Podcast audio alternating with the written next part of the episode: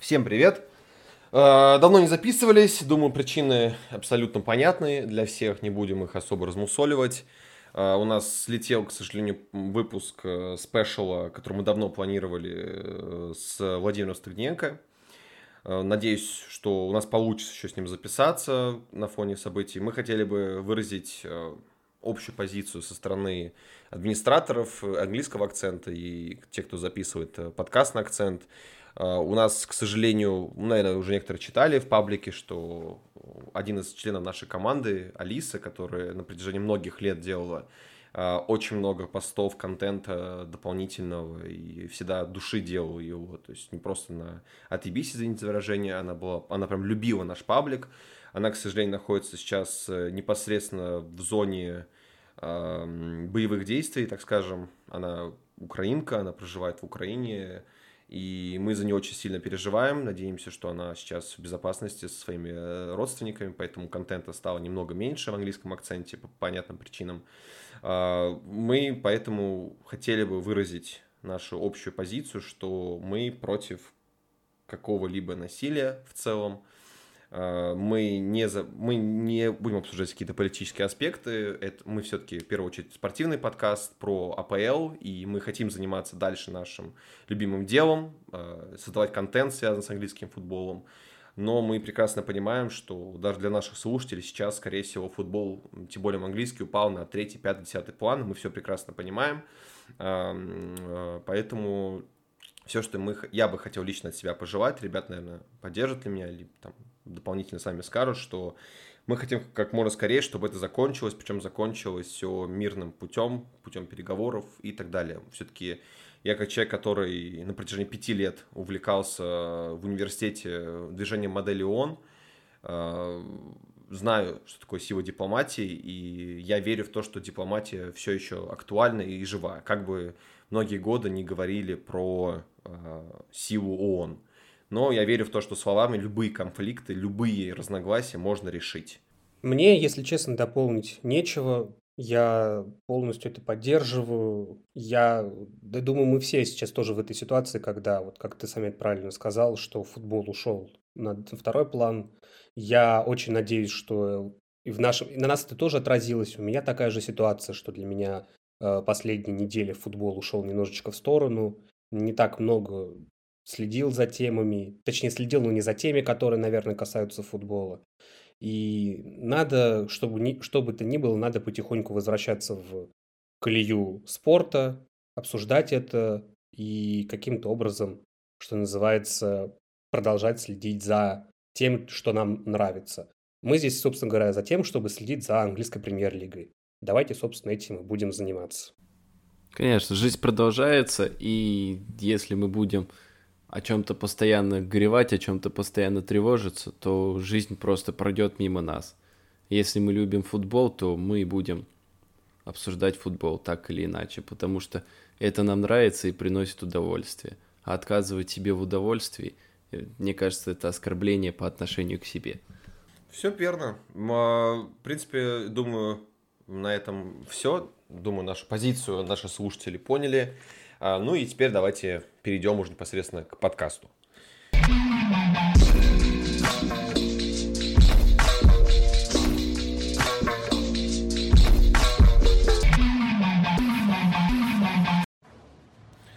Хорошо, давайте непосредственно продолжать наш дисклеймер. И важное объявление, которое вот буквально сегодня, 7 марта, появилось в поле Твиттера и вообще в поле обсуждения, это то, что в принципе к этому все и шло. Логически, что английская премьер-лига обсуждает возможность прекращения показа своих матчей на территории Российской Федерации. Это, конечно, катастрофа. Мы это все прекрасно понимаем, потому что, конечно, да, пираты радуются. Пираты считают, что ура, теперь можно спокойно смотреть сопки и так далее. Но для индустрии, огромной индустрии, так же, как это и с уходом других благ экономических из территории Российской Федерации и Беларуси. Кстати, не знаю, Беларусь прекратят показы футбола или нет. Я про это ничего не читал, если честно. Но Окко сейчас точно под ударом. И я думаю, что, в принципе, как бы это грустно ни звучало, но все идет к тому, что футбол перестанут показывать в России, как минимум, думаю, до конца сезона этого точно. То есть, возможно, будем смотреть, как будет развиваться обстановка в мире. Возможно, все-таки с начала следующего сезона контракт возобновится, потому что, как мы помним, Матч ТВ выкупал права, и, возможно, к моменту начала нового сезона английской премьер-лиги, то есть 22-23, сезон будут показывать по Матч ТВ. Кто его знает, мы ничего сейчас не знаем. Я просто сейчас объясню с позиции человека, который непосредственно по профессиональному полю деятельности работаю с иностранцами. У меня вся работа завязана на работе с иностранными поставщиками софта. И, ну, у меня на работе та же ситуация, что почти все иностранные поставщики отказались работать на территории Российской Федерации. Ну, это, в принципе, не новость какая-то там инсайдерская, да, в новостях это все прекрасно, скажем, в нем увидим, что один за другим крупные ньюсмейкеры, контент-мейкеры, там, поставщики софта, услуг, они все уходят. Я сейчас объясню своим языком, почему так происходит именно с точки зрения АПЛ. Во-первых, нужно сразу сказать такую грустную новость для всех, как бы 15-летние фанаты футбола этого не знали, но, к сожалению, Англия настроена хуже всех в принципе по отношению к России. Я говорю сейчас не про страну, а про именно компании, которые связаны именно бизнесом с Россией.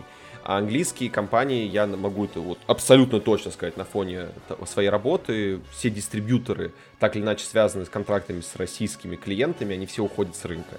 И уходят причем на полном серьезе, если, допустим, те же самые немцы, те же самые итальянцы говорят абсолютно открыто, что мы просто временно уходим, и говорят о том, что это экономическая ситуация, а не политическая, то англичане прямым текстом говорят, что это из-за политики. И английская премьер-лига как часть глобального рынка также относится к Англии в том числе. Это нужно понимать. И, к сожалению, как бы это страшно ни звучало, нужно признать тот факт, что российский рынок, и с точки зрения футбола в том числе, и всего остального, очень маленький рынок. У нас, как бы, да, страна большая, 147 миллионов, все дела, но я не знаю, конечно же, точных цифр, сколько людей владеет подпиской на Окко, но я не думаю, что это там превышает, ну, миллиона человек. Это можно даже судить по тому, как люди смотрят контент на телеканалы, там, Окко Спорт, именно как там на Ютубе, еще где-либо. То есть российский рынок, к сожалению, не такой конкурентоспособный. Я на днях, когда все слухи пошли, вспоминал про 19-й год. Влад отлично про это помнит, мы как раз этот подкаст начинали писать. Мы хотели даже это обсудить с ним, но там как-то ушло на второй план, когда была ситуация с уйгурами, если помните, да, когда там Месут Узил высказывался, и там пыталась английская премьер-лига резко, неожиданно такая, типа, все, мы в Китае не будем показывать АПЛ. Точнее, нет, они так не говорили. Они говорили, что мы, типа, против насилия, мы против Китая, мы там переживаем за уйгуров. Китай очень быстренько сказал, что мы разрывать тогда будем с вами контракт, и все. Нам наплевать, Китая АПЛ не будет. И вот там это было серьезно, потому что китайский рынок куда больше, чем английский. И это реально сулило огромными финансовыми потерями. К сожалению, российский рынок не может похвастаться и угрожать англичанам такими большими потерями, поэтому уход АПЛ, да, ударит по россиянам, по российским любителям футбола, но для Англии это, скорее всего, небольшая потеря прибыли.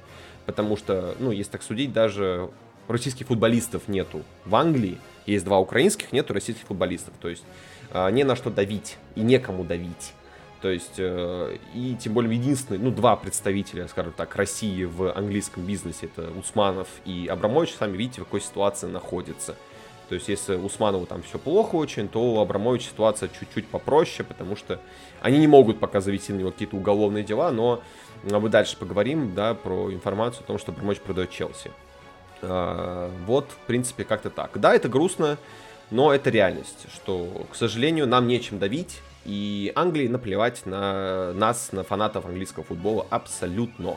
Они встроены в общую экономическую систему, они выражают свою солидарность, и они готовы потерять там свои деньги, небольшие, да, там несколько, там, не, я не знаю, сколько стоит контракт Окко, сколько Окко заплатил за показ английского футбола, но они готовы расстаться этими денежками, потому что у них все еще есть Америка, у них все еще есть Китай, у них есть Европа, вот и все. Это грустно, я надеюсь, что все-таки вернется английский футбол к нам легально, официально в в следующем сезоне. Скорее всего, навряд ли в этом сезоне возобновится показ Премьер-лиги. Хотя, ребят, вы видели новость про то, что в Китае вроде как один тур вообще не показали? Вообще, как вы на это отреагировали? Я не знаю, просто для меня это был шок. Реально шок. Они просто взяли такие, мы не будем показывать тур. Я тоже был в шоке на самом деле. Но, тем не менее, это... Ну, в первую очередь, это на самом деле даже не спортивный момент, а политическое очень серьезное заявление. Вот, и Китай такие условия действительно может диктовать, с учетом того, какая там аудитория у Премьер-лиги. Ну, опять же, мы видим, что они хотят и делают. Мне кажется, если бы Окко сейчас сделал бы так, то с ними бы сразу разорвали, просто не думая. А так еще думают что-то. Ну, решение еще официально не принято. Может, когда мы выложим подкаст, уже будет известно официальное решение. Но пока мы имеем только информацию от Телеграф. Вот, а так, на самом деле, для нашего подкаста это открывает дополнительные возможности. То есть, я с огромным уважением отношусь к тому, как все делали Окко. Они действительно на очень высоком уровне показывали и освещали Премьер-лигу. Но из-за того, что они это делали, мы не могли вставлять какие-то фрагменты матчей в наш подкаст, возможно. Да и просто в паблик тоже сразу за это прилетал страйк. А тут, если контракта не будет, то можно делать вообще что угодно. Можем... Ну, как раньше, знаешь, году 12-11, когда делали контент, так и было, в принципе. Да, можем... Всем было вообще абсолютно насрать, любые вырезки, что угодно делать. Да, и потенциально для нас это большой плюс, потому что мы можем иллюстрировать то, о чем говорим. То есть вот, пожалуйста, момент, вот, смотрите. Это здорово, если у нас получится это реализовать. Я бы на самом деле не был таким оптимистом в этой части. Потому что мне кажется, что нам надо будет... Ну, если действительно это подтвердится, а пока, к большому сожалению, нету ничего, что это бы, скажем так, давало повода думать о том, что этого не произойдет, может сложиться немножечко другая ситуация, гораздо более хитрая и гораздо более неприятная. Если показ английской премьер-лиги приостановят в России, то не факт, что контракт будет разорван с Окко. По крайней мере, не факт, что он будет разорван сразу. И, может быть, сложится такая ситуация, когда мы вроде как в теории можем показывать фрагменты матча, делать вырезки из там, пиратских трансляций, или, может быть, мы там сможем через VPN смотреть какие-нибудь, не знаю, условную Сетанту, или вещателей Беларуси, Казахстана, других стран, неважно, каких сейчас абсолютно. Но вставляя эти вырезки, страйки будут все равно прилетать. Потому что, как бы, возможно, что контракт еще не будет разорван в этот момент. И вот здесь пока непонятно в этом плане, как и что будет, но это скорее такой маленький нюанс, потому что мы не знаем, что будет. Так вот сложились обстоятельства, что мы пишем подкаст аккурат в тот момент, по сути, вот там спустя полчаса после того, как эта новость вышла вообще. И будет, и там как бы даже в этих новостях, в этой новости, точнее, от Телеграф, это их эксклюзив, они говорят, что на это дается 24 часа. То есть, скорее всего, что во вторник, в течение дня, с поправкой на часовой пояс Англии, то есть это минус 3 часа, мы, возможно, откроем для себя дивный новый мир без английской премьер-лиги, без, кстати говоря, Кубка Англии, который показывает Матч ТВ. Ну, Кубок Лиги уже закончился, мы отсмотрели, всем спасибо, как говорится, все свободны. Вот. Это печально. Дает ли это возможность там для того, чтобы пиратить трансляции, нам комментировать матчи в конце концов? Да, дает. Хорошо это? Ну, это прикольно, будем честными. Удастся ли это сделать? Непонятно, опять же, смотри то, что я говорил чуть раньше. Но вместе с тем... Мне все-таки кажется, что... Один технический момент. Я понимаю, что я такой зажравшийся, и у меня дома iPad и MacBook, с которых тяжело смотреть сопки и стримы, и другие пиратские сервисы. Но, если честно, вот по мне это ударит очень больно. И, ну, блин, мне будет грустно с этого, конечно. С другой стороны, Apple техника не такая закрытая, как кажется, как я тут для себя узнал. скажем так. Так что я думаю, и такие люди, как я, найдут способы смотреть пиратский контент. Но, еще раз говорю, это все печально. Тут напрашивается единственная шутка, что английские вещатели настолько не хотели отдавать показ прав Матч ТВ, что решили, что Гарену все огнем. Но это, к сожалению, кстати, важное шутка. Дополнение. Извини, что, Леш, перебиваю. Да. Вот я сейчас увидел новость от Телеграф и разъяснение небольшое от Sports.ru. Юристы дали руководителям лиг разрешение на расторжение контракта с Рамблер Медиа. Мы помним, да, что Рамблер, Окко относится к Рамблеру, а Рамблер выкуплен Сбером. Соглашение должно было действовать еще 3 месяца. Сервис Окко показывал матчи ВПЛ. Ожидается также, что лиги расторгнут соглашение с Матч ТВ. Угу, это мы уже поняли.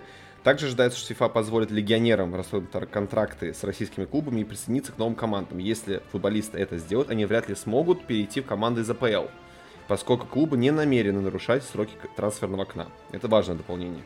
Тем не менее, есть вероятность, что с такими игроками игроки смогут перейти в клубы из чемпионшипа. Такими предложениями FIFA обратился Nottingham Forest. Это, кстати, важно, потому что параллельно с этим мы знаем, что легионеры массово покидают РПЛ. И вот там последний матч, если не ошибаюсь, Краснодара уже был из российских футболистов. Легендарный один из воспитанников. Да. То есть, вот как бы так. То есть, если судить по этому разъяснению, понятное дело, что оно много что умалчивает, то на ОКО, в принципе, пропадет, по идее, даже архивные материалы по АПЛ, просто исчезнет АПЛ, то есть будет только Ла Лига МЛС. И, по сути, если я все правильно понимаю, так как наше государство еще при этом всем, как вы знаете, говорит, по сути, вот эти разговоры о том, чтобы рутреки разблокировать и так далее, то есть государство, да, то есть государство такими темпами показывает, что это, типа контрсанкции, наверное. По-моему, он только с мобильного интернета МТС работает, я что-то такое читал, или он... Суть в том, что это начали, да, то есть, если мы можем судить по политике то, что сейчас происходит, это такие контрсанкции, то есть, раз вы сами ушли, то мы можем делать, что хотим, и вы нам за это ничего не сделаете. Вот вернетесь на рынок и можете, пожалуйста, дальше действовать в плане закона о правообладании каким-либо контентом, да, и раз вы уходите, значит, никто ничего регулировать не будет. Я не думаю, что кто-то будет кого-то за это жахать. Возможно, единственное, что будет, как это было из ОКО, те материалы, которые выкладываются, там, вырезки из трансляции, за это могут жахнуть только, допустим, жители Казахстана, где, допустим, АПЛ показываются. То есть, возможно, в Казахстане доступ будет ограничен к контенту, да. А в России, Беларуси, если Беларусь тоже прервут показ АПЛ, то, пожалуйста, некому будет за это страйки накидывать, некому. Кто это будет делать? ВК то же самое, это российская площадка. То есть в Фейсбуке, да, могут за это жахнуть, в Телеграме не знаю. Пожалуйста, ВК, делай, что хочешь. То есть, привет, 2000. Телеграм не жахнет, даже YouTube, скорее всего, не будет. Не, YouTube жахать. Хоть и может. YouTube хоть и зарубежные платформы. Нет, а если это видео будет ограничено, допустим, только для жителей России, то не будет. Окей, просто, допустим, я могу привести пример. Вот сегодня смотрел на одном YouTube-канале обзор фильма от Warner Brothers. И так как там были вырезки из фильма, его ограничили доступ на Ютубе. И там прям написано было, что... потому что, наверное, фильм в России показывался, и, соответственно... то есть, как бы Warner Bros. Вроде бы ушел из России, но на Ютубе банят. Потому что Ютуб, все-таки, не забывайте, это не российская площадка, это американская площадка. По идее, они действуют под юрисдикцией и могут забанить, и мы видели уже такие случаи. Но ВК нет. ВК — это российская площадка и действует в рамках российского законодательства, поэтому, по идее, никаких проблем не будет. В общем, да, мы что-то заболтались на эту тему. Суть, я так позволю высказаться в конце, что да, это сильно ударит по нашим коллегам, которые официально работали на ОКО Спорт, на Матч ТВ, но это развяжет руки всем админам, всем контент-мейкерам, которые работали вот так вот в Телеграме, в ВК, вообще даже в Одноклассниках, как бы это страшно не звучало. То есть можно делать что угодно, вообще, что хочешь, делай. И это такая вот контр, видимо, санкция со стороны Российской Федерации в адрес Англии. Пожалуйста, руки развязаны. Вы ушли, значит, наш народ будет пиратить. Вот и все. Да, вернемся. Даешь обзоры на Рутюбе, Яндекс.Дзене. Господи, даже страшно звучит. Да, ну я просто человек, который, понимаете, для меня это больно, потому что я последние лет 5, как только стал платежеспособным гражданином, как начал зарабатывать деньги, решил для себя, что я против пиратства, я всегда поддерживал рублем контент-мейкеров, и платил за музыку, и платил за фильмы. Считал это правильным просто. Раз кто-то постарался и вложил в это деньги, то почему я должен это пиратить и смотреть бесплатно, да? Если бы я что-то создавал, я бы тоже хотел с этого рубить кэш. А тут какие-то хитрожопые люди обходят и скачивают это бесплатно. Я считал это неправильным просто, да? А тут раз такое дело, и это инициировано контент-мейкером, раз он намеренно не хочет зарабатывать деньги в России, какие бы там это копейки для них не было, ну, хорошо, будем пиратить, значит. Другое дело, что я вспоминаю случай, как это был с Катаром. Как вы помните, там был конфликт при покупке Ньюкасла, что АПЛ тогда возмущался тем, что в Катаре расцветает пиратство, и из-за этого саудитам пришлось вводить меры у себя в стране, чтобы бороться с пиратством. До этого никто с пиратством вообще не боролся. В Катаре спокойно расцветало пиратство и пиратские трансляции АПЛ. И из-за этого были проблемы. Ну, это другое, как говорится. Это к вопросу о том, что жить-то, в общем-то, с пиратскими трансляциями можно, просто придется адаптироваться. Да, я так делал, когда учился в школе, кстати. Да и мне кажется, так делали очень многие на самом деле, слушай. Да. Потому что и рынок телевизионного вещания был не настолько сильно развит, и не все матчи показывались, ну, то есть приходилось выживать как могли, что называется. Да, потому что Матч ТВ не все транслировал, и тогда не было таких рамок. Тогда даже Матч ТВ не было, кстати говоря. Был Россия 2. Это еще были времена ВГТРК, Спортса, да. Спорт ТВ. Да. Ой, Спортса, Спорта, да. Да, точно. Ну, короче, ладно, закончим эту тему тем, что, да, для нас, для кого-то кризис, для кого-то это новая возможность. Так всегда было. В любые времена, в любой стране. Для кого-то новая возможность. Ну, для нас будет возможность, получается, чуть больше делать по АПЛ, что мы раньше не могли по закону. Вот. Ну, давайте теперь перейдем к другим новостям. Давайте обсудим... Вкратце, возможно, либо не вкратце, продажу Романом Аркадьевичем Абрамовичем Челси. Информации очень много всплыло, в этом плане нам повезло, что это не свежая информация, как бы уже неделю это обсуждается очень активно. Это большой удар по Челси, сразу, хотя, в принципе, если так смотреть в временном отрезке, понятно, что рано или поздно бы это случилось. Абрамович не мог всю свою жизнь, там, вплоть до смерти, руководить Челси. Что сулит для клуба это? Для клуба это сулит эру неопределенности. Успокаивает, конечно, новости о том, что Роман Аркадьевич не собирается кому попало продавать клуб. Да и, в принципе, продать нельзя за один день такую огромную компанию. Невозможно избавиться от нее.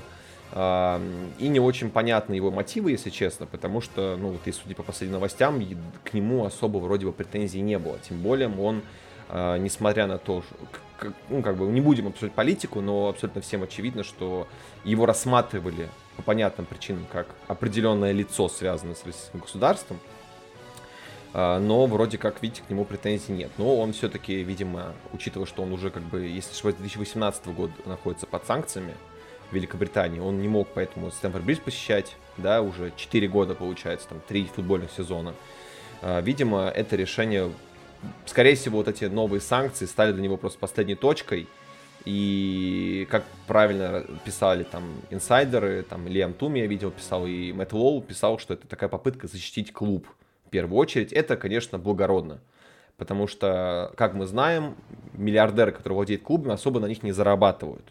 Это нужно учитывать. Для них, для любых клубов, это такая имиджевая игрушка.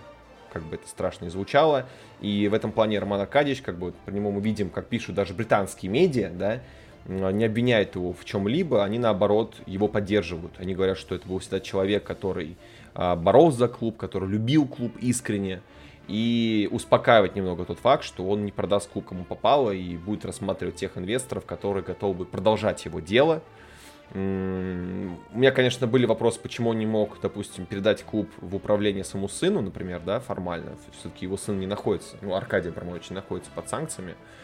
Не знаю, ну, видимо, это тоже бы сулило какие-то проблемы, репутационные риски. Для Челси это время, когда нужно максимально, видимо, сконцентрироваться на футболе. Видели, да, наверное, очень эмоциональные спичи Томаса Тухеля на пресс-конференциях, что его буквально задолбали просто вопросами, типа, а что будет, а что как вообще будет, да, и он говорил, что, чуваки, я вообще-то футболом занимаюсь, а не бизнесом, так что не надо меня в это впутывать. Возможно, уйдут какие-то футболисты, я думаю, смотря какой придет владелец, какая у него будет политика. Обычно, когда приходит новый владелец, это сулит какими-то крутыми подписаниями, новыми инвестициями, особенно на первых порах, да. Но есть, конечно, плохие кейсы с Кренки, например, тем же, да, который там не очень хорошо управляет клубом, мы об этом знаем. И есть, допустим, кейс с Ливерпулем и их американскими владельцами, когда, ну, все держится сейчас, об этом говорят открыто, что держится просто на феномене Юргена Клоппа, который под себя все перестроил.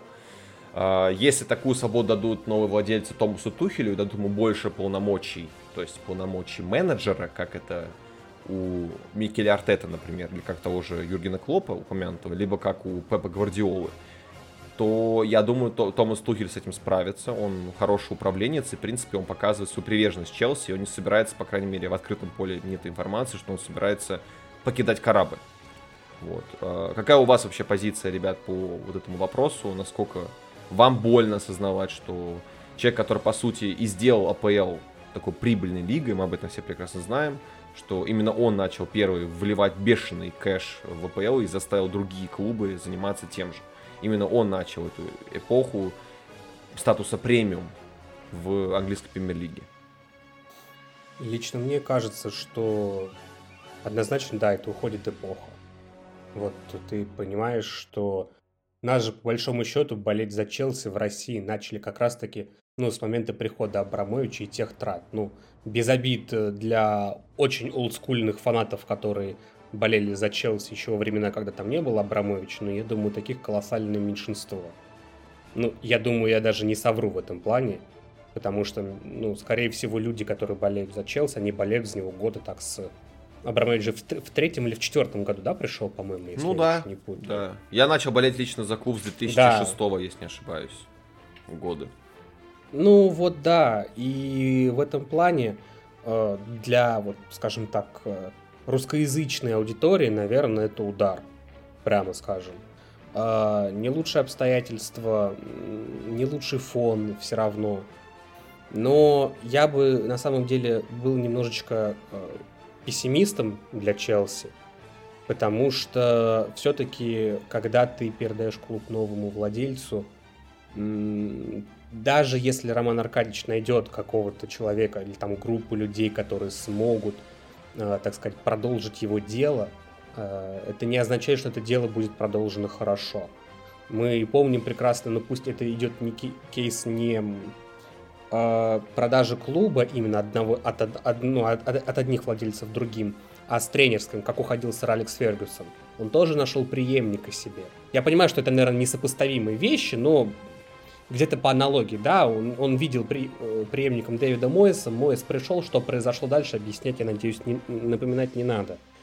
Как бы, ну, то есть, и в этом плане для Челси наступает такое серое время, когда непонятно, будет ли хорошо, будет ли плохо, будет ли так же, как оно было. Как болельщик Юнайтед могу сказать одно: готовьтесь к худшему. К сожалению, и АПЛ тоже знает примеры, которые, ну, когда владельцы все-таки не самые, скажем так, адекватные и могут, скажем так, накосипорить там так, что потом испанский стыд испытывать будут все. Остается только, ну, то есть мы уже, вот если даже брать этот сезон, мы сколько раз обсуждали ситуацию в Эвертоне, мы тот же, прости господи, Манчестер Юнайтед обсуждали. Там не было смены владельцев, ну, скажем так, недавней, но мы понимаем, что на управленческом уровне, на уровне владельцев клуба, менеджмент — это задница. А поскольку приходят новые владельцы, скорее всего, поменяется каким-то образом и кадровый состав именно менеджмента. Уж не знаю, уйдет ли Грановская или нет, я не знаю, как можно такого кадра потерять. Это будет вообще просто колоссальным ударом. Вот этот удар для Челси, мне кажется, будет даже сильнее, чем у Абрамовича. Того. Ну, после мало этого, того, соответственно. The Athletic пишет, что они опасаются, что еще Брюс Бак уйдет, напоминает президент клуба. Петр Чех, который сейчас тоже важную роль занимает. То есть не только за Грановскую боятся. Действительно, все люди с ключевых постов могут поуходить. Да, и при этом тот формат же, который предложил Абрамович, как я понимаю, в виде некого там, по-моему, альтернативного, как фонд, который управлял бы, да, этим всем, который бы сохранял прежний менеджмент, и этот менеджмент бы, собственно, и управлял. Если я правильно помню то предложение, поправьте, если я ошибаюсь. Эту идею отвергли. Потому что, потому что же Абрамович де-факто сохранит управление. Притом этот же фонд отверг Я не понимаю, если честно, это благотворительный фонд Челси, и они отказались из-за каких-то сложностей. То есть им на клуб, что ли, плевать? Я вот этот момент вообще не понял. Я очень был удивлен, то есть вам какие-то там формальности... Это выстрел себе же в ноги. Да. Вам какая-то там... Я даже не знаю, что сказать. Это... Ну, о чем я говорил ранее, ребят. Я почему начал именно вот разъяснение ситуации с своей точки зрения, как человек, который работает с англичанами напрямую, я поэтому объяснил. У них это всеобщая солидарность. Да, они понимают, что выстрел в ноги, но там, как бы многие люди не возносили Англию, ребят, в Англии самые большие русофобы. И это правда. К сожалению, это так и есть. То есть пока... русский человек не приносит им выгоды, когда только у него какие-то проблемы начинаются, они сразу просыпаются, что вот они агрессоры и так далее. Мы сейчас не говорим о политике, мы говорим исключительно про английскую сторону, про то, что это, к сожалению, правда. Им наплевать про то, что Абрамович вбухил кучу денег в Челси, сделал из него тот клуб, который есть сейчас. Там сидят британцы. Причем давай оговоримся, извини, что перебил, давай оговоримся, что вбухивать в Челси, это вбухивать не только покупать игроков, это и инфраструктуры, конечно, недвижимость и куча всего, конечно, чего еще. Конечно, много же было инсайдов, тексты про того же приход Раньери, если вы помните, да, когда вот первый тренер, который пришел в Челси, это был Клаудио Раньери, да, вот в эпоху Абрамовича, и он первое, что сделал, если вы помните, он занялся именно инфраструктурой клуба, то есть там были ужасные раздевалки, ужасные тренировочные поля, да, ну, на уровне такого середняка Англии были. И Абрамович бухал кучу денег в Академию Челси, на секундочку. И с этого выгоду получал именно британский футбол, получал, да, потому что там играли, на секундочку, не российские футболисты. Он не приводил туда массово пацанов из России. Там играли именно англичане. И Мейсон Маунты, и Рисов Джеймс, и прочие ребята. Это выходцы оттуда. И это все результат его вливаний. И это поэтому для меня вообще непонятная ситуация, но вот там вот так все устроено, ребят, да. Они хотят так выслужиться перед своими, показать свою солидарность, видимо, что русский, значит, злой, значит, плохой. И неважно, что этот русский вас кормил все эти годы. Ну, вот как-то так, да. Для нас это странно, для них это норма. Ну да ладно. Аминь. Да.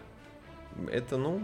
Тут иначе как бы и не скажешь. Да, поэтому сейчас продажа клубов займет... нужно понимать, несколько месяцев, то есть это, скорее всего, по моим подсчетам, это, скорее всего, будет активную фазу ведения переговоров будет только к концу сезона, да, и я думаю, что вот клуб будет продаваться активно летом. Все бумажки и прочие моменты юридические, там, бюрократические будут летом происходить. Вот сейчас пока это просто поиск потенциальных инвесторов, потенциальных покупателей, переговоры и так далее. То есть ждем больше инфы, скорее всего, вот ближе к июню, к июлю, когда сезон в Англии закончится. Когда будет такое затишье, и можно спокойно все сделать. Ну, если все так, то тогда можно, в принципе, порадоваться за то, что хотя бы этот сезон Челси закончит спокойно. Да, я думаю, так и будет. Ну, они же говорят открыто пару месяцев, то есть сейчас до конца АПЛ-то осталось реально пару месяцев. Мои прогнозы, да, это лето. Да. Вот, посмотрим, может быть, я ошибаюсь, может, все будет раньше, либо, наоборот, позже, может, вообще затянется к концу года, кто его знает. Сейчас настолько нестабильный мир, я просто, так еще небольшой крик души скажу, я как человек, который находится не на каких-то руководящих постах, я не топ-менеджер, но я могу даже по руководству своей компании судить, которая достаточно крупная на рынке, что даже там не понимаю, что делать, и там в Европе сейчас такие же абсолютно люди, которые тоже не понимают, что делать. Сейчас все настолько непредсказуемо, насколько это просто возможно. Планировать что-то, какие-то вещи невозможно. Поэтому продажа многомиллиардного клуба не может произойти стихийно, истерийно или на фоне какого-то, знаете, человеческого фактора. Это даже не подписание футболиста. То есть такие вещи могут произойти, когда какой-то трансфер происходит, да, там какие-то мелкие бюрократические элементы. А это продажа огромной корпорации. Такого быстро никогда не будет. Так что болельщики Челси можете спокойно вздохнуть. Я вот в 90% в этом уверен, что этот сезон Челси закончит под эгидой Романа Абрамовича. А вот новый сезон, скорее всего, уже нет. Вот. Я думаю, можем перейти к следующей новости. В принципе, да. Давай уже к более чему-то позитивному, прямо скажем. Влад, ты говорил, ты нам скидывал эту новость и, в принципе, был инициатором этой беседы по поводу Ливерпуля. Потому что, как мы знаем, у Юргена Клоппа в принципе, относительно скоро закончится уже контракт, время летит быстро. И Клопп, ты эту новость, кажется, и публиковал, говорил о том, что Ливерпуль долгосрочный проект, и без него клуб будет только сильнее. Это его слова. Мы уже об этом ранее, я об этом ранее проговорился, что, в принципе, до прихода Юргена Клоппа, мы помним прекрасно, в каком состоянии находился Ливерпуль, при Роджерсе, при Ходжесоне, мы помним, там было супер все нестабильно, при Далглише клуб не сулил какими-то супер победами, и, если помните, после стамбульского вечера клуб ничего и не выигрывал, вообще ничего. Он там, кажется, Кубок Англии, если не ошибаюсь, один был, но это несерьезное достижение. И да, это именно Юрген Клопп, человек, который поднял клуб до таких высот. Меня что смущает в этих заявлениях? Если не ошибаюсь, клуб покинул, господи, у меня вылетело его имя из головы, то ли спортивный директор, то ли человек, который отвечал за скаутинг, покинул, да, еще в прошлом сезоне. Один из мастодонтов, один из оплотов успеха Ливерпуля. Вот, да, да. Вот он покинул клуб. Влад, расскажи, в принципе, если у тебя какая информация есть, я не буду тут хвастаться тем, что я очень много знаю про Ливерпуль. Расскажи, пожалуйста, кто-то еще, помимо вот этого заявленного лица, покинул Ливерпуль за последнее время? Кто был оплотом успеха? Слушай, я настолько с внутренней кухней не знаком, но, как я понимаю, действительно ушел только Эдвардс. Вот. И на самом деле это может быть ощутимой потерей, очень ощутимой, потому что Эдвардс в Ливерпуле с 2011 года. И вы сами наверняка видели, какой путь клуб проделал за эти 10 лет. Просто колоссальный, действительно. Какими они были там при Ходжсоне, при Далглише. Какая была катастрофа, разруха, и как они вышли к тому, что они чемпионы АПЛ, они обладатели там Лиги чемпионов, ну, не действующие уже, но тем не менее. Во многом это действительно заслуга именно Эдвардса, который в условиях не таких вливаний, как у Сити, МЮ, сумел построить команду, которая превосходит МЮ и на равных конкурирует Сити. Вот. И поэтому на фоне именно этого ухода, да, несколько скептично можно отнестись к словам Клоппа о том, что будет лучше. Потому что вот, не знаю, я отмечал, что Ливерпуль, вот много же говорили, то, что вот они мало тратят, но замечали, как они точечно тратят? Это же действительно впечатляюще. Вот последние трансферы Канате, отличная покупка. Жота тоже великолепная просто. Диас, не знаю, вот мне лично кажется, что это уже успех. Вот. Не знаю, согласитесь вы, нет? Мне кажется... Согласен, абсолютно. Да. И вот, они очень точечно делают эти трансферы. Игроки подходят под стиль Клопа. То есть мы видим четкую стратегию. Но я лично боюсь, что эта стратегия может сломаться, потому что мы видим стратегию под конкретного тренера с конкретным спортивным директором. Окей, ушел спортивный директор, его место занял его помощник Джулиан Уорд. Несложно сказать о том, насколько он может полноценно заменить, допустим, сможет. Но в любом случае потом мы... меняем Клопа, приходит другой тренер, кто угодно, там, условный Джерард, вообще без разницы, просто возьмем его. Играть будет он абсолютно по-другому, потому что Клоп все-таки уникальный абсолютно тренер, и я не вижу ни одной команды в мире, которая играет так же, как Ливерпуль. Вот, то есть нужно будет резкая смена стратегии. Возможно, нужно будет больше вкладывать денег, готово ли будет руководство. Я верю в долгосрочный проект, в долгосрочные перспективы этого клуба, что они планируют. Вот в таком-то году мы там вложимся еще столько-то там, не знаю, в нашу базу, стадион реконструируем и так далее. То есть еще там заключим такой-то контракт, заработаем еще больше, но это я предполагаю. Футбол вещь такая, что можно не угадать с покупками со стратегией. Пример Манчестер Юнайтед последних лет, он идеально подходит. Поэтому я очень-очень скептически отношусь к словам Клоппа, и я предполагаю, что он просто хочет, чтобы на него не обижались, что он ушел, и такими словами задабривает публику. Ну, ты знаешь, мне... Вот у меня с языка сорвал пример про Манчестер Юнайтед, который уже упоминался. И мне почему-то вот все равно складывается ощущение, не знаю, согласны вы со мной или нет, что после Клопа придет Стивен Джерард, если не произойдет ничего фатального. Вот не могу я от этой мысли отделаться, и даже мы когда Астон Виллу обсуждали раньше, вот все равно какая-то вот прослеживается ассоциация. Может быть, в этом контексте, если рассуждать, то, может быть, Клоп видит в Джерарде некого продолжателя, который, в принципе, сможет. Ну, не знаю, это вот мое, знаете, такое вот попытка... Вот я сказал, что более оптимистичная новость, я, наверное, немножечко ошибся. Но вот попытка так вот оптимистично взглянуть в будущее, скажем так. Действительно, вот мне кажется, что скоро все равно так или иначе в Ливерпуле назреет смена поколения. Плавно она потихонечку уже идет, то есть покупаются новые молодые игроки, они очень прикольно вписываются, очень интересно смотрится. Даже, простите господи, ну, вспомните, как мы рассуждали на тему того, как Мане и Салах уедут на Кубок Африканских наций, и типа Ливерпуль пойдет по заднице. А Ливерпуль не пошел по заднице, как оказалось-то. И все оказалось хорошо. Поэтому в любом случае я очень надеюсь, если честно, что история с Юргеном Клопом продлится еще, ну, подольше, скажем так. Станет ли Ливерпуль после него сильнее? Я думаю, что да, ты, Влад, прав. Это чисто попытка задобрить исключительно.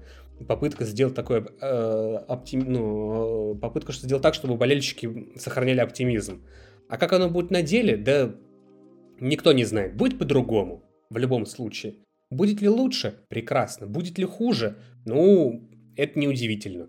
Удивляться этому смысла просто, наверное, нету. Опять же, пример Манчестер Юнайтед в этом плане самый показательный, в определенном смысле даже пример Арсена Венгера и Арсенала, кстати говоря. Вот как раз-таки я тоже сейчас закончу, я выскажусь вкратце. Да, перехватывай, да, как раз я, собственно говоря, смотрите, во-первых, если вы взглянете на клуб как на какое-то предприятие, мы понимаем, что процессы в любой деятельности цикличны. Не бывает такого, что у всех все хорошо. Если посмотреть на всех великих тренеров, там, посмотреть еще на кого-то, при Сэре Алексе Фергюсоне тоже клуб не все эти 26 лет выигрывал чемпионство. То есть нужно понимать, что процессы цикличны, то есть у клуба однозначно будет спад, подъем, стагнация. Это нормально абсолютно, потому что в клубе играют не роботы, это люди живые, которые стареют, которые уходят, меняются. Как бы Юрген Клопп не пытался задобрить свою публику, он и должен это делать, он должен успокаивать как представитель клуба. Все нормально, он все правильно делает. Но нужно абсолютно точно понимать, что после его ухода начнется перестройка. Не придет тренер, которого поставят и скажет, вот играй с чем есть и все. Если они это сделают, они будут дураками.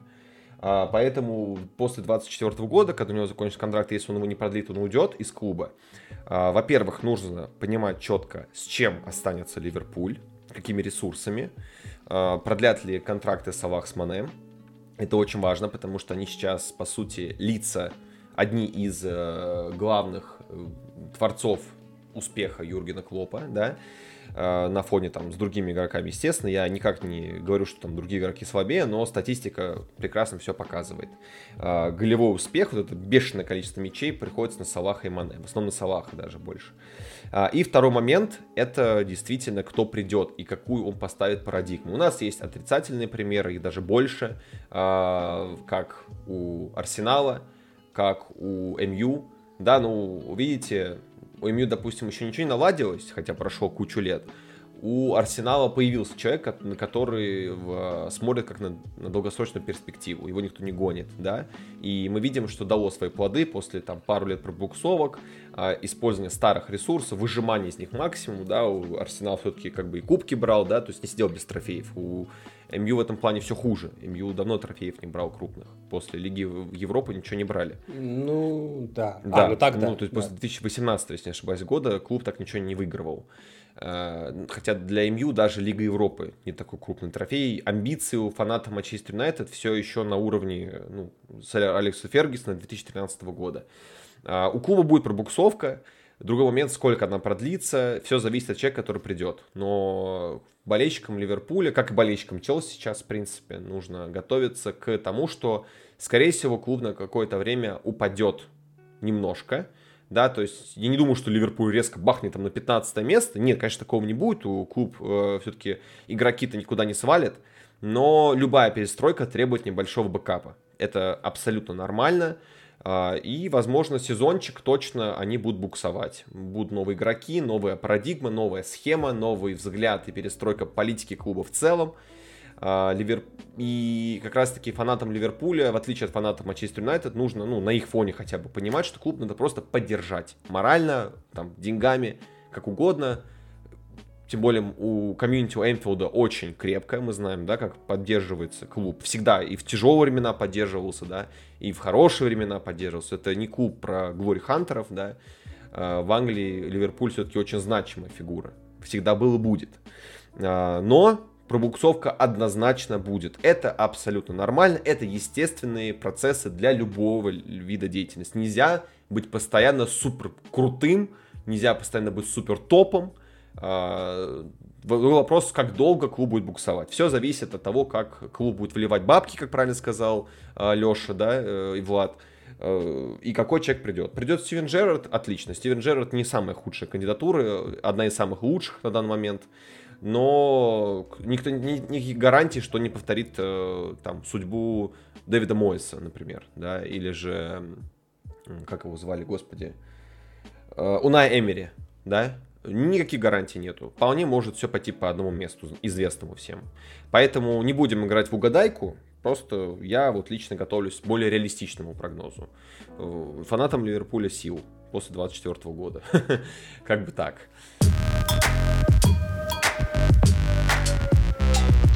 Что у нас там дальше по сценарию? У нас по сценарию теперь наконец-таки матчи. Да, за это время было очень много матчей. Давайте не возвращаться к старым матчам. Про не все уже все, что могли, сказали. Там не будем обсуждать финал Кубка Лиги. Это надолго. В принципе, все известные блогеры уже все про это сказали. Давайте поговорим вот про последний тур АПЛ, который был.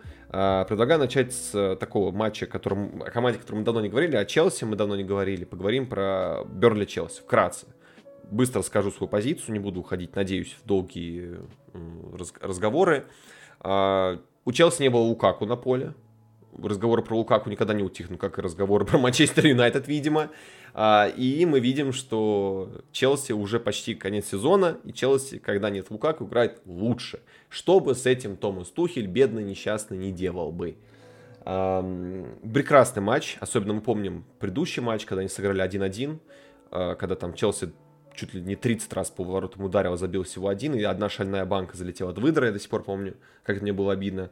Этот матч был очень классный. Если первый тайм Бёрнли играл классический и душил, как только мог, Челси, то во втором тайме эта душнилка закончилась. Рис Джеймс просто, это конфеты, что забил Рис Джеймс, мама дорогая. Если бы так забивал Лукаку, я бы просто обожал его. Это просто шедевральный гол для латераля.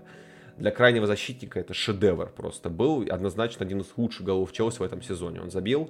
Ну и мы видим прекрасно, что тенденция, к сожалению, такова, что да, Челси играет лучше без Лукаку. Что бы с этим ни сделал бедный немецкий тренер, который так и не решил эту проблему с впихиванием интеграции его в команду. С ним команда забивает меньше, играет хуже. И все, что делает Лукаку, как шутят фанаты Челси, надо уже счетчик вести. Сколько раз он там похвалил партнеров, показал ему лайк. Сколько раз он коснулся мяча. Как-то так. Влад, передаю тебе слово как аналитику. Что можешь сказать по поводу этого матча поподробнее? Я бы отметил две детали. Во-первых, мне кажется, этот матч демонстрирует то, что Хаверц потенциально может стать классной именно девяткой. То есть он очень хорош в завершении, мы это видим. Он забил 2 гола. Я думаю, потенциально, если он будет дальше выходить девяткой, вы увидите, он забивать будет. Он очень хорош в подыгрыше, он очень хорош на коротких пространствах штрафной, то есть обыграть 1 в 1 может, какой-то пас короткий отдать, там между ног кого-то прокинуть, он это все умеет. Он очень хорош в игре головой. То есть это далеко не первый гол головой, который он за Челси забивает. У него есть, по сути, все, что нужно центральному нападающему. И самое главное, выдающийся футбольный интеллект. И если сейчас продолжить сыгрываться с тем же Маунтом, с Пулисиком, вот теперь я вижу какие-то перспективы у этой атаки Челси. И осенью я тоже видел, когда Лукаку был травмирован. Потом он снова начал играть, я думаю, ужас, катастрофа. Сейчас снова вырисовывается вполне себе позитивная картина. То есть, я считаю, не нужно питать иллюзий. Я думаю, Тухель тоже их не особо питает, но мне кажется, он просто хотел влить в Лукаку, поэтому он его так часто упорно и выпускал. Он уже понимает, что за чемпионство команды не борется, поэтому, ладно, вот, давай, играй. Может, лучше будет в следующем сезоне, будет сильнее команда. Но по итогу ничего не вышло. И мне кажется, пора закрыть глаза на эту историю. Пусть Лукаку выходит с лавки там на не самые важные матчи.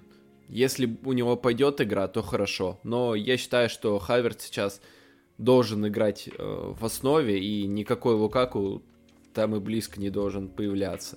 Это раз. И я бы отметил, насколько сильно на игру повлиял Рис Джеймс. То есть дело даже не только в том, что он забил, а насколько активнее стал правый фланг Челси вместе с Рисом Джеймсом. Ничего плохого про Спиликоэту сказать не хочу. Он очень крутой правый защитник, но все-таки, во-первых, возраст, во-вторых, он просто игрок не такого плана, и он не привык действовать в настолько атакующей роли.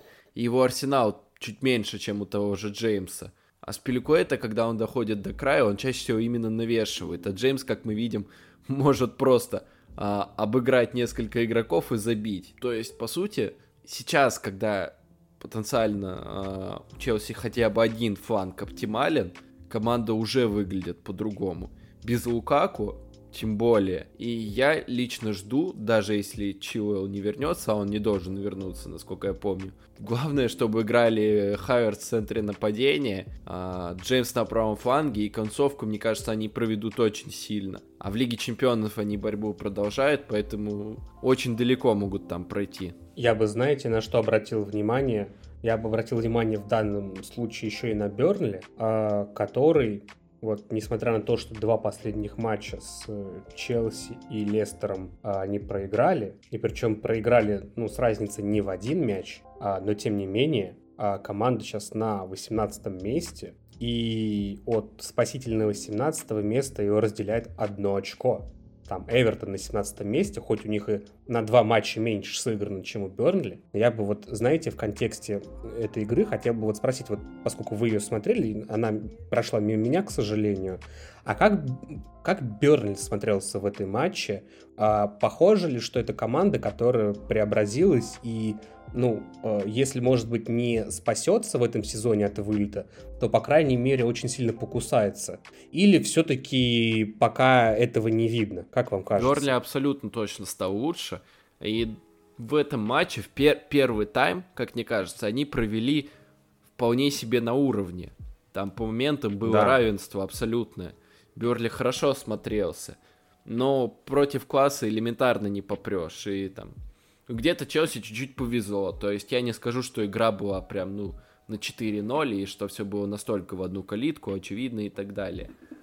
Но я особенно гол Пульшича, это чисто ошибка этого, как Тарковский. Да, я бы взял как показатель другие матчи Бёрнли, а они в последнее время, в общем-то, были неплохи. То есть с Кристал Пэлас ничья, но могли рассчитывать на большее. Победили Тоттенхэм, обыграли Брайтон. У команды есть позитивная тенденция. Тот же Векхест им очень много дал. И, кстати, по потерянным они сейчас вне зоны вылета, потому что впереди на 2 очка Лидс, но у Лидса на матч больше сыграно. И потенциально Бёрнли вне зоны вылета. Отлично для тебя, я до сих пор уверен, что Бёрнли прописку сохранит. Я не знаю, может, это что-то просто такое. Ты не хочешь верить и поэтому в этом уверен, но я не думаю, что эта команда может вылететь. Она знает, что делать, и матч Челси, да, не удался, но, опять же, позитивные моменты в том же первом тайме были, поэтому все у них будет хорошо.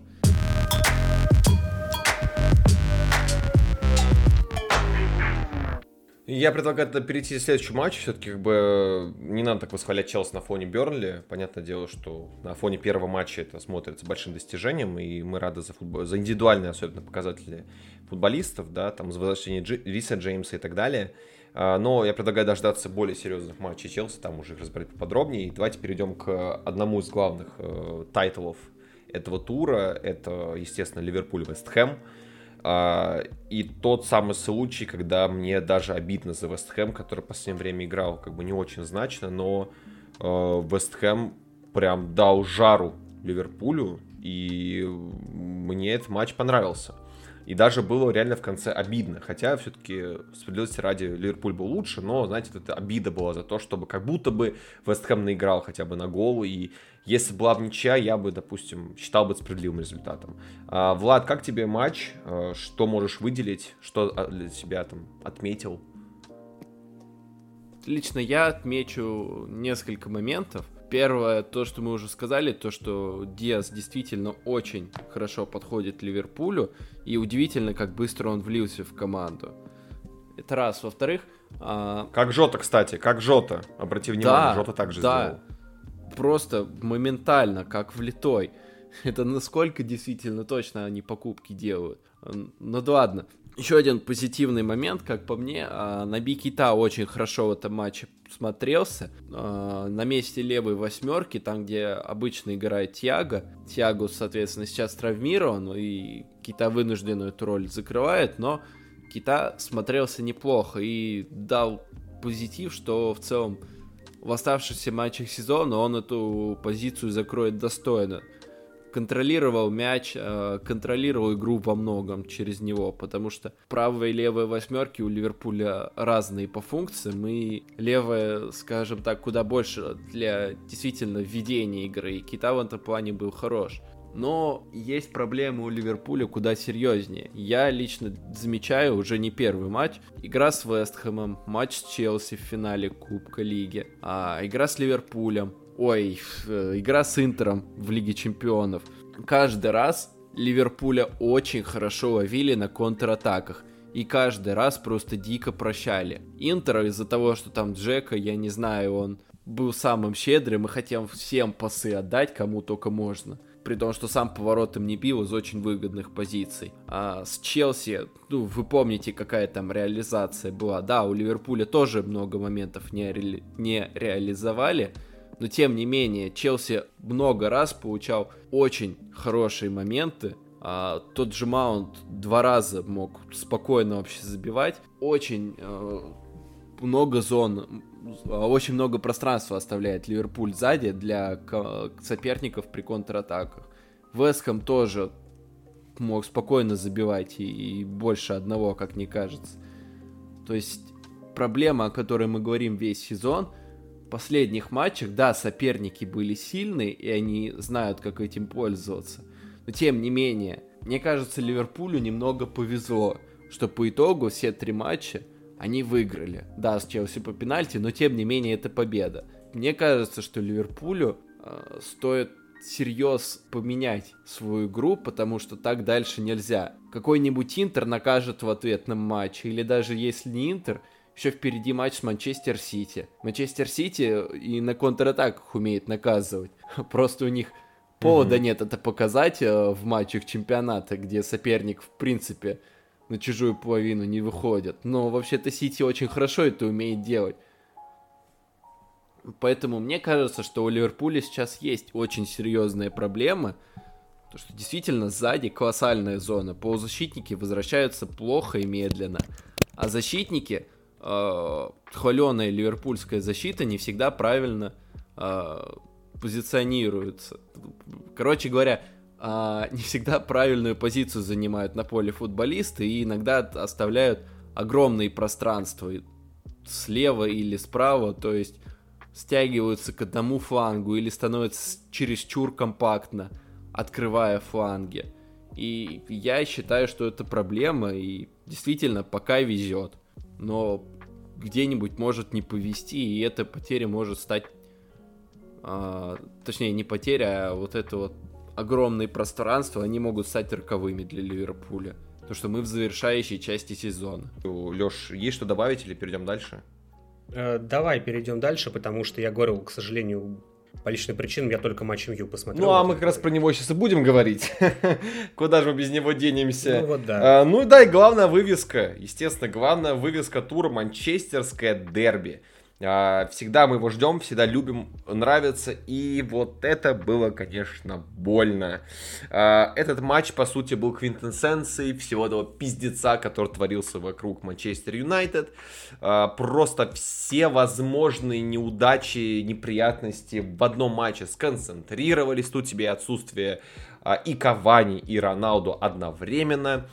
Команда осталась, по сути, без главных голеадоров. И вот тебе, пожалуйста, приехали. Один матч показал вообще все, о чем обсуждали, как мне кажется. И дырявую оборону, и проблемы взаимодействий, и технический брак. Вообще абсолютно все вот просто как будто бы сказали Рангнику: а давай-ка ты в матче против Манчестер Сити, принципиальнейшего соперника, покажешь нам все минусы Манчестер Юнайтед, которые есть. Хотя, справедливости ради, первый тайм вышел еще неплохим.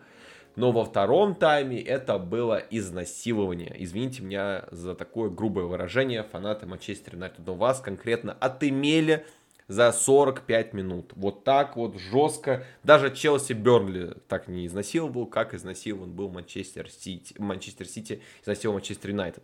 Ну, а Манчестер Сити это, ну... Я устал их хвалить, я не знаю. Ну, конечно, на фоне турнирной таблицы страшно, потому что я так уверял всех, что Манчестер Сити чемпион, и этот отрыв невозможно догнать. Сейчас осталось всего 3 очка, и, ну, не знаю. Манчестер Сити — это вообще что-то абсолютно с чем-то. На фоне Манчестер Юнайтед — это, конечно, команда из космоса, которая невозможно победить, и даже один гол Манчестер Юнайтед смотрится как манна небесная. Ну, хотя, справедливости ради, Санчо сыграл классно. Ну, вот именно в том эпизоде все было прям вау. Просто вот, как будто ради этого гола вы покупали. Лёш, тебе, как обычно, я даю привилегию начать всегда в матчах с Манчестер Юнайтед. Я считаю, что эту традицию надо продолжать. Твой бомбёж меня успокаивает и радует мои уши. Ты такой лицом фаната Манчестер Юнайтед. Да, поэтому давай-ка ты, как представитель, единственный представитель... Красных дьяволов, даете слово, не стесняйся в выражениях, высказывайся. Как? Подожди, извини, прежде чем перейдем к этой теме, а единственный представитель у нас где? На подкасте, я про это имею в виду. Все, хорошо, я подумал, что среди админов английского акцента тоже нет ни одного фаната Манчестер Юнайтед, я перепугался. Есть, самый главный причем, наш главный. Ну так вот, касаемо Манчестер Юнайтед, здесь надо, мне кажется, говорить даже не про матч Манчестер Сити, а скорее упомянуть про то, что началось с матча Лиги Чемпионов против Атлетико Мадрид. Он был, простите меня, аж 23 февраля. На момент, когда вы будете это слушать подкаст, скорее всего, уже пройдет Международный женский день, 8 марта. И вот, да, приходится делать такую глубокую отсылку, но вы поймете, почему это происходит. Вот то, как ты, Самец, сказал, вот эта вот квинтэссенция безумия, она началась именно в матче с Атлетико. Потому что я человек, который Ральфа Рангника, если не оправдывал, то, по крайней мере, я понимал, что он делает. Что он пытался свои 4-2-2-2 натянуть поначалу, потом вроде как он катился к 4-3-3, и мы обсуждали, как поднимается один опорник в пару к Бруно Фернандешу. Это дает свои успехи, про Фреда сначала, потом про Погба. К сожалению, я понятия не имею, что произошло вот именно начиная с матча с Атлетико Мадрид. Ровно по той простой причине, что, как бы так сказать, Рангник начал мудрить. Видимо, он стал пытаться навязывать какую-то новую схему для Манчестера. Причем даже не столько новую, сколько, как бы сказать, он усложнил все. То есть какие-то странные передвижения. В матче с Атлетико вышел Линделёв на правом фланге обороны, что было очень странно. И вот это вот все, оно было в матче с Атлетико Мадрид, продлилось до 65-й минуты. Сделано было 3 замены там, для того, чтобы вернуть схему к чему-то адекватному. Манчестер Юнайтед отыгрывается. Матч с Уотфордом я помню уже не так хорошо, но это тоже и по счету, и по статистике это было не самый лучший матч для Манчестер Юнайтед. И вот проходит неделя, матч с Манчестер Сити. Дерби, вывеска, все прекрасно. Опять на поле начинается какое-то безумие. Я понятия не имею, каким образом теперь выстроена оборона у Манчестер Юнайтед, потому что они обороняются в 3 защитника, именно когда они атакуют. Причем кто куда бежит, совершенно непонятно. Фред в этом матче вообще был оторван просто от игры. И, наверное, единственное, чем он отличился за весь матч, это опасный момент в начале первого тайма, когда ему немного не повезло с обработкой мяча и... не было даже удара по воротам. Но Фред был просто потерянным ломтем в этой встрече. Погба, которого запихнули на левый фланг, хотя, если мы потом посмотрим, опять же, средние позиции по итогам матча, ну, даже так, по итогам там, первых 65 минут, пока Погба не заменили, то Погба вообще играл где-то между позицией центра-форварда и правым форвардом, вингом, непонятно вообще. Игра без нападающих, хотя есть у тебя на банке Решфорд, есть, в принципе, Лингард, но ты выдвигаешь в качестве ложной девятки Бруно. То есть у меня сложилось ощущение, что в определенном смысле, вот я сейчас не знаю, Влад, согласишься ты со мной или нет, Рангник попытался сыграть примерно так же, как играет Гвардиола. Примерно. Вот, очень примерно. Ну, что-то такое было, да, да. Но когда у тебя очень несыгранная оборона, в которой... Стоит единственный в мире холодильник, который не дрожает сейчас. И когда у тебя в полузащите Мактоминой, которую я к нему с большой любовью, я очень люблю этого футболиста, но не тянет. Не его это абсолютно. Фред не может это все тоже вытягивать на себе. И когда в каждой позиции просто какая-то задница, ты не можешь играть как Манчестер Сити. Ты можешь играть как все эти негативные эпитеты, которые были озвучены ранее. Вот ты, Влад, что думаешь на этот счет? Мне кажется, что действительно уровень нынешнего Манчестер Юнайтед удивительным образом не позволяет играть сложный футбол. Потому что даже в этом матче Манчестер Юнайтед действительно, особенно по большей части первый тайм, они предлагали высокую линию прессинга, но они не понимали, как прессинговать. То есть они знали, что нужно высоко это делать, но делали они это настолько позиционно неправильно, что по итогу давали преимущество только Сити, потому что те быстренько выходили и получали численное преимущество уже на чужой половине поля, пока футболисты Манчестер Юнайтед разворачивались и бежали обратно, думая, как же их ловко провели. Рангник на самом деле не так уж плох, но, наверное, он слишком большие надежды возлагает на этот Манчестер Юнайтед. Слишком многого ждет от этого клуба, от этого состава скорее. Во многом, действительно, и мы, наверное, слишком много от них ждем. С другой стороны, когда за Магуайра заплатили такие огромные деньги, естественно, мы ждали уровня, а не то, что у него там мяч по несколько раз между ног будет пролетать, а он будет разворачиваться. Что, где? Мы такого не ждали. Да, и показывайте нападающему соперника, где находятся твои ворота, чтобы он понимал, куда ему бежать. Потому что я иначе жестовый не могу воспринимать, если честно. Но вот если... Да, Влад, давай ты. Не, продолжай, я потом дополню. Окей. И вот я просто тоже на эту игру, глядя касаемо тактики, у меня в голове был один вопрос. Господин Рангник, вы знаете прекрасно сильные стороны Манчестер Юнайтед, что это команда, которая достаточно неплохо уходит в контратаки, причем неважно, начинаются они со своей половины поля или начинаются с половины поля соперника, если мяч удалось отобрать там. И почему это было не использовать, тем более, что даже мы в нашем подкасте, сколько раз мы обсуждали эту тему, поднимали, что Манчестер Сити очень плохо играет именно в противодействует контратакам в силу специфики своей игры. Мы это много раз обсуждали. И казалось бы, опять же, да, вспоминали в контексте этой встречи, что Сульшер-то же много раз обыгрывал Манчестер Сити.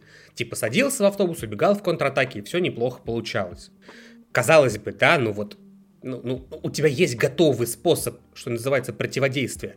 Но нет, надо было выпендриться, видимо. И получилось в итоге то, что получилось. По сути, единственный гол Юнайтед забил, в общем-то, из контратаки, если так посмотреть на этот гол.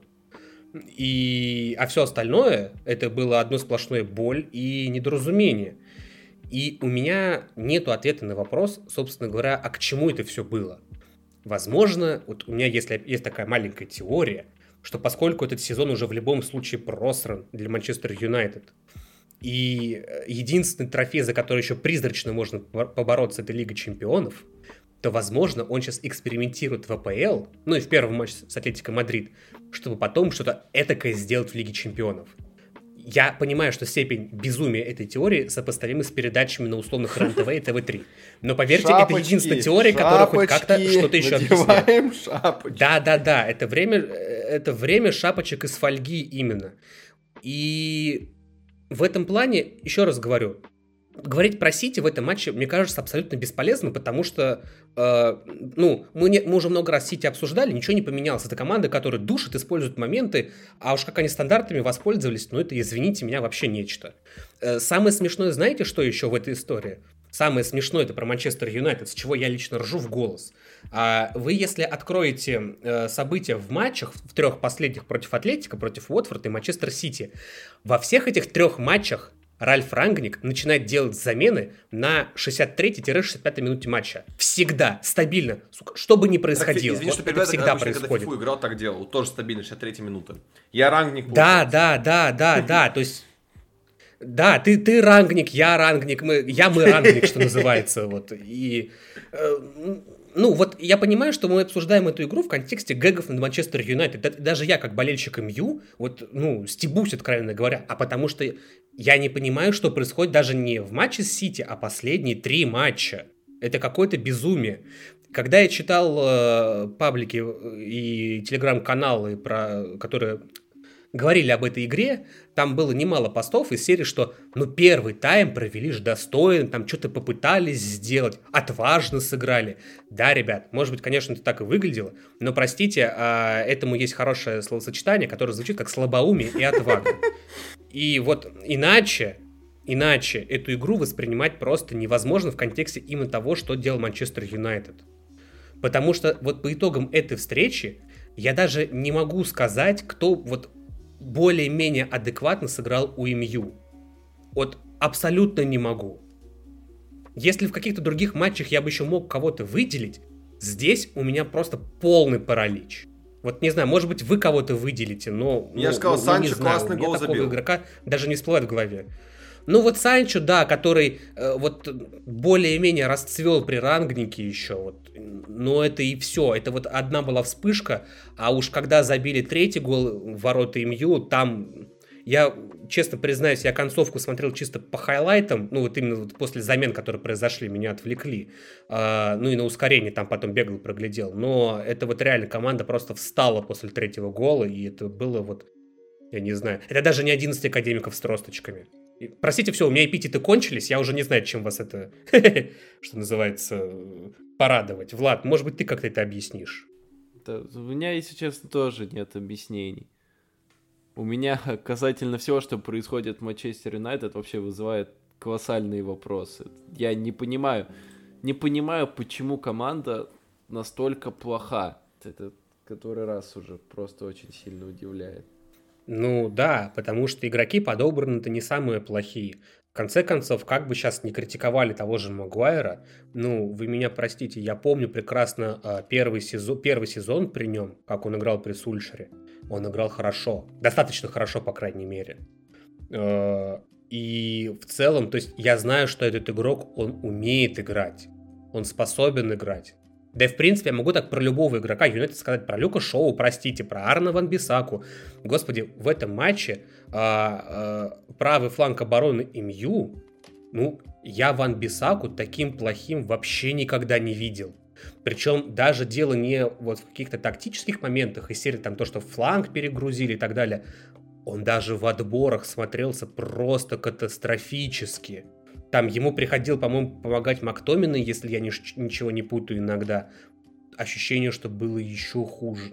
Я не знаю. То есть, я не понимаю, к чему такие вот, опять же, возвращаясь к теме со схемой Манчестер Юнайтед, у меня нету объяснения того, зачем такие резкие перемены нужно делать здесь и сейчас. Чтобы что? Чтобы показать игрокам, что вот вы не современны, ну, спасибо большое, можно ты на тренировках, пожалуйста, сделать? Чтобы показать, я не знаю, руководству клуба, какие игроки, чтобы... То есть вот у меня нет ответа на вопрос, чтобы что? Абсолютно. И это печально, потому что, глядя, опять же, на турнирную таблицу, у меня очень большие... Ну, у меня не было, в общем-то, особо сильных иллюзий насчет 4-го места, что это будет очень тяжелая борьба. Но вы знаете, вот даже сейчас, открывая таблицу АПЛ, МЮ сейчас 5-й, и у команды 47 очков. Ниже Вест Хэм 45, и еще ниже Тоттенхэм 42, и у них еще 3 матча в запасе относительно. Да, и Эвертон они наверняка выиграют. И знаете, есть у меня ощущение, что Лига Конференции для Манчестер Юнайтед будет благом именно по такой игре. Очень хочется, чтобы все изменилось. Очень хочется, чтобы, как это у нас иногда бывает, мы там покритиковали всех, и вдруг почему-то все наладилось. У нас такое уже не раз и не два было, вы, наверное, помните эти моменты. Но пока вот как бы Рангник начал странно, потом вроде все шло хорошо, сейчас какая-то яма. Причем яма уже 3-й матч подряд и с соперниками совершенно разных уровней и калибров. И это пока пугает. Дело даже не в Криштиану Роналду совершенно. И не в Кавани, или в ком бы то ни было еще. А в принципе. Я бы закончил здесь, наверное, очень грустным постом Давида де Хеа после матча. Сейчас попробую перевести сходу, где он сказал: мы однажды обязательно станем тем клубом, который вернется на те уровни, которые заслуживает. Сегодня был очередной плохой день в тяжелом сезоне, но мы до сих пор носим эти футболки и готовы их защищать и не сдаваться. Очень грустно, вот ты говорил, ты спрашивал, кого можно отметить, кого можно сказать. Постоянно в эти моменты грустно за Давида де Хеа, вот именно за него больше всего. Ну, еще грустно такое чисто за Хуана Мату. Да, согласен. Потому что человек по факту просирает свою карьеру в этом абсолютно хаотичном клубе. Он, безусловно, уже легенда Манчестер Юнайтед. И, пожалуй, если не ошибаюсь, последний человек, который застал эпоху Сэра Алекса Фергюсона. Конечно, да, последний. А еще этот, Фил Джонс. Почему? Ну, я Де Хеа и Роналду. Я говорю про последний год. Мата же он при Вангале переходил, или при Мойсе. Кстати, да, Мата при Вангале пришел. Да, Мата пришедший уже после. Я говорил про Де Хеа, который застал последний сезон чемпионский. Он последний был. Все, показалось, что ты про Мату говорил. Да, все. Я сформулировал. Вот он и Фил Джонс, если не ошибаюсь. Все, вроде больше никого не осталось с тех времен. И мне просто обидно именно за Де Хеа, что феноменальнейший вратарь, к сожалению, просрал свою карьеру, потратил лучшие свои годы в этом Манчестер Юнайтед, потому что этот человек явно заслуживал куда большего. И мы видим, что его трофейная, к сожалению, его трофейная полка за последние лет 10 так особо не обновилась. Да, он стал обладателем Лиги Европы, но вы сами должны понимать, что это тот вратарь, который заслужил куда больших достижений. Для меня этот вратарь, вот честно скажу вам, как бы это сейчас цинично, не цинично, это бы странно прозвучало с моих уст, как фаната фаната Челси, но тот же самый Минди по степени важности, по степени респекта даже рядом не стоит с Давидом де Хеа. Это нужно понимать, это абсолютно объективная истина. И у де Хеа у Минди есть трофеи куда важнее и сильнее, чем... Хотя у него нет чемпионства в Англии, но все равно он уже обладатель титула чемпиона Европы и чемпиона Африки, так-то, да, то есть своего континентального турнира. К сожалению, Давид де Хеа за последние 10 лет так не обновил свою эту трофейную полочку, и мне за него очень обидно. Это единственный человек, за которого мне реально обидно во всем Манчестер Юнайтед, потому что Роналду не обидно, потому что он знал, куда идет, понимаете, он все-таки, он человек с другой эпохи, и он пришел в этот Манчестер Юнайтед, прекрасно осознавая, куда он идет, и Манчестер Юнайтед, к сожалению, с него заработал, понятное дело, имиджево это был очень большой трансфер, но если брать игру, то этот Манчестер Юнайтед как раз-таки надо полностью перестраивать.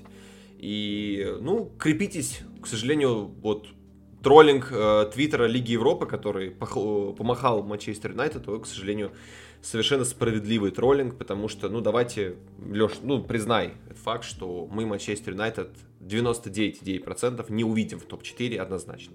Ну, если только что-то не произойдет, да и я об этом говорил, в общем-то, чуть раньше. Мы, к сожалению, их там не увидим, ну и по факту они не заслуживают по той игре, которую мы увидели в последних матчах, находиться в топ-4 АПЛ. Они этого не заслуживают. Как бы, к сожалению, это больно было не признавать. Ну, как шутили раньше фанаты Ливерпуля, следующий сезон точно наш. Вот, может быть, здесь этот тезис будет уместен. Я бы про МЮ добавил, потому что на Рангника спускает много собак, возможно, и Леша его много поругал, но против Сити действительно он проиграл и тактически, но в целом команда-то действительно по созданию моментов была лучшей в премьер-лиге с момента его прихода. То есть в целом ситуация определенно стала лучше с ухода, с момента ухода Сульша, но реализация была катастрофическая. Я бы отметил скорее другой аспект, про который мы сегодня не говорили, но о котором очень много говорили. В первую очередь Рой Кин, Гарри Невилл. Это психология, потому что второй тайм, особенно концовка второго тайма, они, очевидно, сдались. То есть команда просто бросила играть. При том, что счет еще не был 4-1. Все еще можно было исправить, но команда бросила играть. Просто бросила. Мне кажется, когда команда вот так вот ведет себя в дерби, это показатель того, что в раздевалке действительно все очень и очень плохо. Я лично начинаю уже верить многим слухам о том, что там какие-то конфликты, недопонимания, кто-то кем-то недоволен, потому что на ровном месте вот команда не будет просто так брать и сдавать матч. Когда что-то не пошло, ты проигрываешь, берешь, бросаешь. Тем более в дерби, когда ты понимаешь, что все твои фанаты ждут, что ты будешь, жизнь свою отдашь на поле ради победы, а ты бросаешь играть.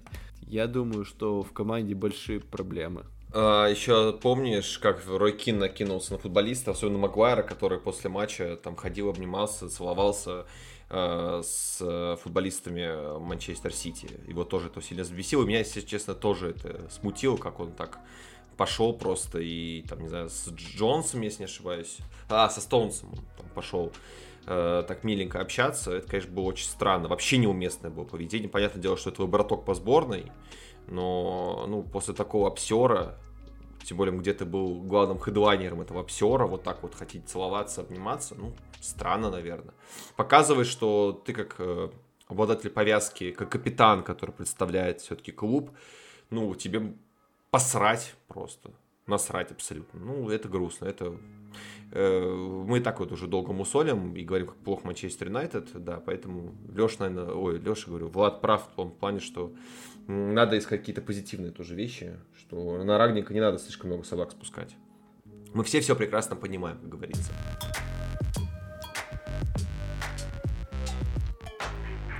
Так, я предлагаю тогда закругляться. Вот, в принципе, да, мы еще хотели обсудить Ньюкасл, но давайте так уже слушателям, пощадим слушателей, так уже полтора часа почти говорим, давайте оставим это на следующий подкаст, тем более, как бы мы уже выразили свою позицию, мы будем продолжать делать контент, пока нам не запретят его делать, когда кто-то ему запретит делать, я в другом городе, за мат извини, как говорится.